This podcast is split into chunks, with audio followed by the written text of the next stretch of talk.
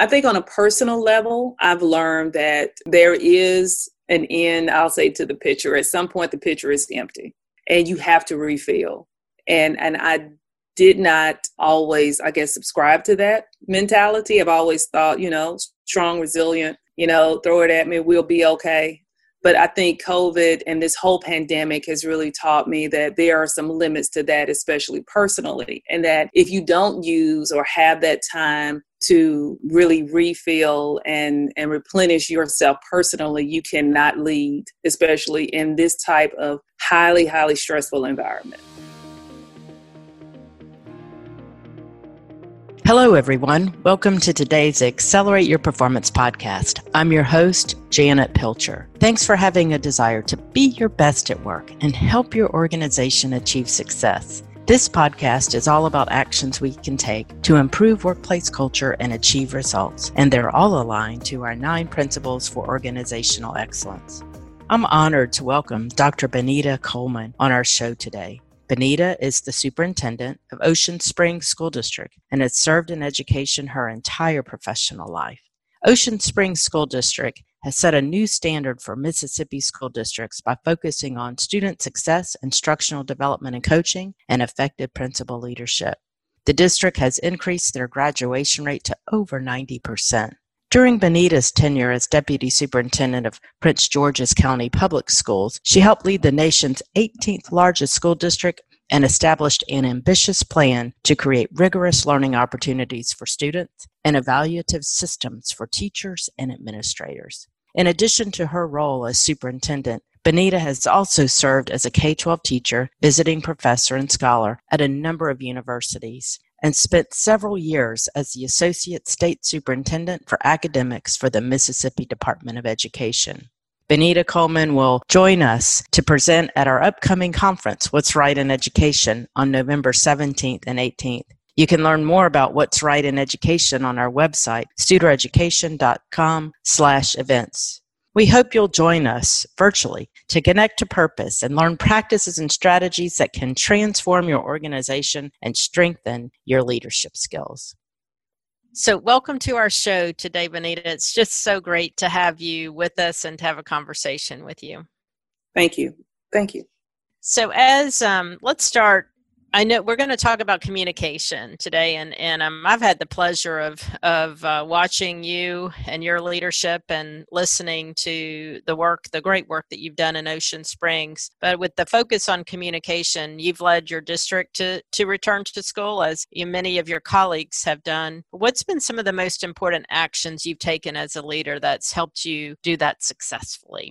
So, first of all, thank you of course, for, for being here and or allow me to be here today and, and have conversations like these. I think it also helps me just in terms of being more reflective um, when I have the opportunity to sit and really think through some of the things that we've done. Because to be quite honest, the last six months have really been a blur for most of us as leaders. I think some of the most important actions that, that we've really tried to take as a leadership team is to number one, stay current with the research around the virus. And, and I will say, not just the research that's maybe shared shared on social media, but actually the research. And so we very early on tried to make sure that we understood not only how the virus was transmitted so that we could start building mitigation plans around that, um, but also trying to make sure that we were thinking down the road six months to a year about how we could continue to provide instructional opportunities for our students, either in the buildings or virtually, and also how we would retool our teachers to be able to do that as well. Um, some of the most important actions actions that I think we've taken this year to build those virtual continuums so that as students came back in our buildings and maybe had to quarantine um, because of direct contact, they were able to continue their classes virtually um, within a matter of minutes. Making sure that we were very thoughtful in terms of building the technology pieces um, that we needed um, for our teachers as well as our families uh, has also been one of, I think, the most important actions. And, and then also trying to help parents gear up in terms of helping their students at home. We had the opportunity in the spring when we had to close down like every other school system in the country. Um, we regeared and refocused and tried to go virtual within a, um, the matter of a week, which was, I will tell you, um, something beyond belief now. But we learned a lot during that time in the spring, and we actually used that this summer to build a stronger virtual campus for our students and our family members. Um, so it's it has been intriguing work. Um, disruption, of course, brings a, about about great innovation, but it's also, I think, one of the most rewarding times to be an administrator and to be an educator and to know that everything that we do on a daily basis right now really does have a lifelong impact on our students. Yeah, I think that's critical. You know, it's sometimes you, you, can't even breathe, I'm sure, Bonita, you and your team. I mean, every minute of every day is, is so critical in terms of the decisions that you make. And so you make those decisions and then it's a matter of doing good communication so that people understand them. And so you've been very transparent with your communication approaches. So can you talk a little bit about what you all have done with that transparency Sure. We were always, for the, well, I'll say for the last three or four years, we've always had a strong social media presence in terms of a district, not only just talking about the great work that's going on in our schools, but also signaling to our community, internal and external, when there were needs that needed to be met. We have continued that social media presence, but we've also, I think, we've really tried to be more considerate with understanding how to communicate in the middle of a crisis, because that's what the pandemic is. It is a crisis. And it is a crisis that is not a short term crisis uh, as well. So we built an entire communication plan around our reopening strategy so that parents would know what to expect. We've also done that same thing in terms of our internal community. Superintendent memos, of course, on a monthly basis, um, uh, but also sometimes on a weekly basis as need arises. Um, also, just trying to make sure that our website stays up to date. We put a health alert um, web page up very early on in the spring so that we could direct traffic, anything that was COVID related to that page. And I think that did help in terms of just trying to streamline the communication. One thing, and I, I, I hear all of us as administrators, we, we're really tackling with this, is that so many of our decisions that we're making on a daily basis are made in the moment. And so, how to get that information out to the people who are actually going to do the physical and actual work has been one of our, our biggest challenges. So um, initially when we came back this school year we started to have daily check-ins with principals. And so every single day there was a check-in for principals. You know what were the issues today that we need to talk about? Um, not only so they don't replicate if there's a problem to another building but also so that we are doing knowledge gathering. Um, now we've kind of scaled those back now that we're uh, about six weeks into the school year. And so now we're doing those on a weekly basis. Hopefully we'll get back to the month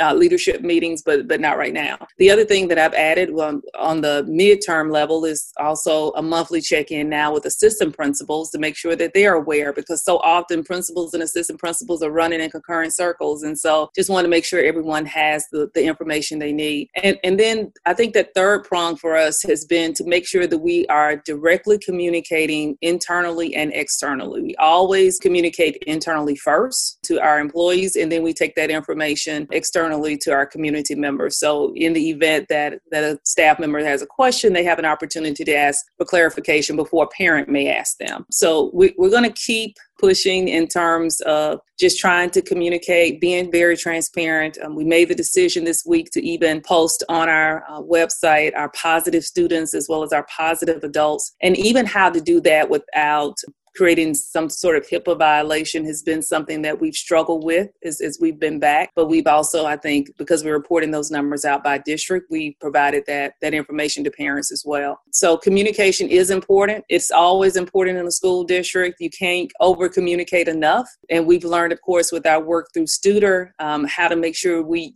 cascade communication, which is a Studer term that we've learned, and also how to make sure we always uh, put that information in one place where where everyone can actually access it. You know so organized sounds so easy and i know it's not you know bonita i know it takes a lot of work to do that but just you know so succinct in the way that you all have approached that. Kk has said she's just she's uh knows that you've gotten a, a, lot of positive feedback from employees students and families from that communication you know so how do how are they feeling what are what are they talking to you about or telling you about the approaches or the way that they've been able to at least ease into this year and it, with the changes that are occurring Yeah, this this year has been tough because it's so different. I will tell you that every day I'm amazed at how well our children have adapted. But we know children are resilient. On the flip side of that, it has been really, really psychologically trying. I, know for all of us, every adult in the system, we want to make sure we're able to keep all of our students and all of our faculty and staff members safe. And so that burden alone is psychologically trying. And so just trying to make sure that we are doing the right work, especially when it comes to the health and safety enhanced protocols. And at the same time, not losing sight of the fact that we also are responsible for making sure that our students receive, you know, instruction. And because that is our goal. We're school, you know, and, and I wanted to make sure as we came back into the school year that we didn't lose sight that we're going to have to do both of these and we're going to have to continue to do both of them very very well in order for us to stay open. Our mitigation plans so far have worked um, well um, and we see that in terms of our numbers of, of positive cases. But even just trying to build protocols for parents to report exposure um, making sure that parents had an opportunity to also develop their own quarantining for their families, and we still provide educational services to those students. Um, all of those things we've kind of had to deal with as they you know, as just as they came up. We didn't know going into August that this was actually going to happen. Um, right. So we've learned, I think, from the experience that you have to be adaptable, you have to be resilient, and that's our whole theme this year. We have a theme every year, and the theme this year is always resilient um, yes. because we have to push through the year in order for us to continue the work that that we've started. And one of the things that I think we keep as a focal point is that we do not want this year to add to the achievement gap of our students, our priority students, um, our students who need consistent instruction every single day. And that's why we were committed to not stopping instruction in the spring. Uh, and I understand that some districts had to do that because of situations that were presented with them. But we really did try to continue focus on providing instruction, consistent instruction. If students did not complete their work, they received an incomplete grade and they came back this year and we made sure that they completed that work because we, we truly believe that instruction has to be the focus at all times. Yeah, that's incredible, Bonita. I mean, you you know, I've talked to a, a, number of people, and you know, really, as I hear you talk, I mean, I just, I, I bet your parents and your families just you're not missing a beat. I mean, you just really have that focus of not missing a beat and really helping students learn. And that's not always what we hear, you know. So um, just can't can't congratulate you and your your team enough because I that's it's it's so critical. I'm sure that you'll present a model for that, you know. So let's turn a little bit to maybe a little more reflection from a personal standpoint. Mm-hmm. You know, hopefully this will this is a once in a lifetime experience um, in terms of the COVID situation and as well as many things that are going going on around us in society. You know, as you've managed through the disruption of COVID, you know, what have you learned from this experience? I think on a personal level, I've learned that there is an end, I'll say, to the pitcher. At some point, the pitcher is empty and you have to refill.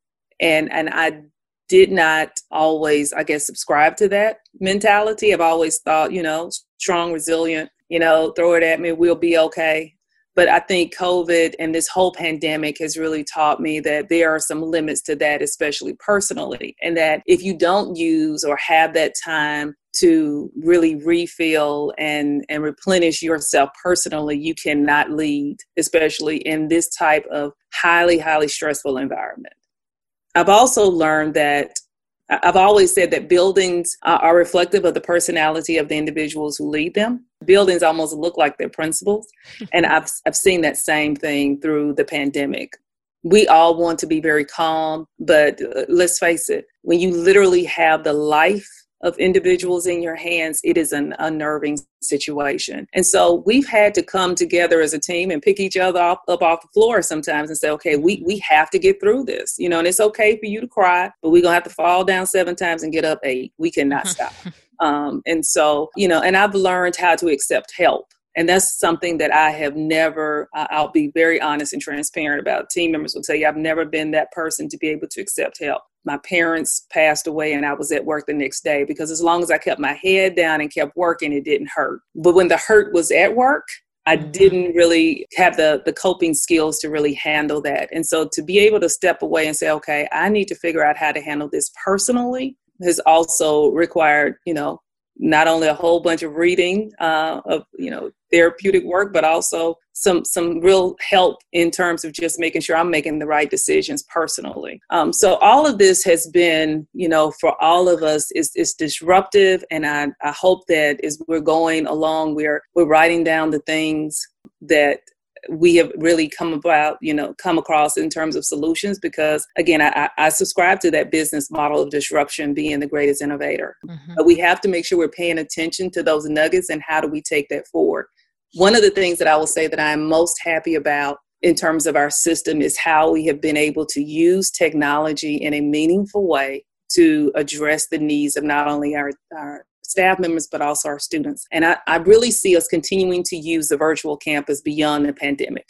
And I'm, I am so pleased about that. We have some students because of family issues, because of illness, because of travel. Now those students will never have to miss class. They can plug in that day. And so I am so pleased at how our teachers have been able to really pick up the mantle and figure out a way, even with their own pedagogy, to address it in a virtual world you know, I was in a virtual classroom yesterday at the elementary level and seeing 23 students, you know, all across the city, but virtually and learning at the same time and reading narrative text that they wrote and being able to sit in a writer's workshop with fourth graders was absolutely amazing. And so yeah. I think there's there's absolutely a lot that we can learn from this pandemic that will that will be great for us instructionally going forward. I couldn't agree with you more. I think, you know, what it's done and what I hear you say is it's some of the things that we're doing now we we would not have done unless you know unless we face it. Same with our work too. You know, we're having to do things virtually in ways that we depended on those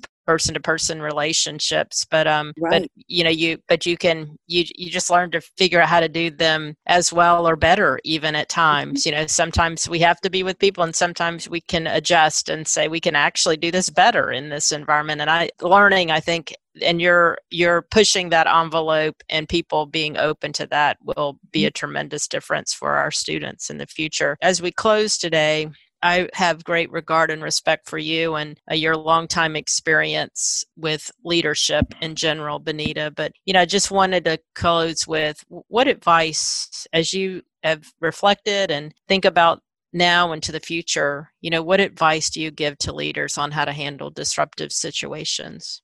Yeah, I think one of the most important pieces of advice is don't chase rabbits you know decide decide what your priorities are. Who are your priority students? You know what do you absolutely have to focus on in terms of making sure that you are meeting the goals that you have set and understand that the rabbits will not they won't stop. You know the, the the things that have always distracted us will continue but you have to be relentlessly focused right now especially in the middle of a pandemic because there's so many opportunities for circumstances to really distract us as a leadership team I have a board member. As a matter of fact, he's my board president, and and he always every time I'll you know I'll bring a situation to him, and I'll say, well, you know, this is happening. He'll say, what what percentage of people have complained about this? What percentage of people actually um, have this as an issue? And it really forces me to step back and say, okay, yeah, that's like five people, but it feels like a herd of elephants, but it's not. And so, really taking that analytical approach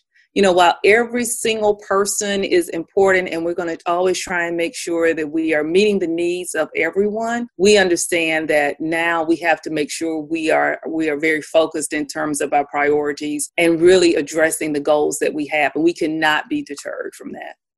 That's great advice, and um, I'll take that in as well. You know, I think it's as leaders, um, our job is more important than ever. That's the way I felt, and the and the burden is heavy, but it's a good burden to have because you have people's lives in your hands. And um, I think, as you said before, Bonita, you know, it's an awesome responsibility, and just it, it adds to the value of our work. Really appreciate you being here today I always learn from you, and I know our listeners will as well. So can't wait to see it. What's right in education? We're doing it virtually this this year, and it's going to be different, but we're trying to make it a spectacular show for everyone. So can't wait to have you there with us. Thank you very much. We're looking forward to it, and just remember, we're making history. We just need to get through it. That's right. Thank you.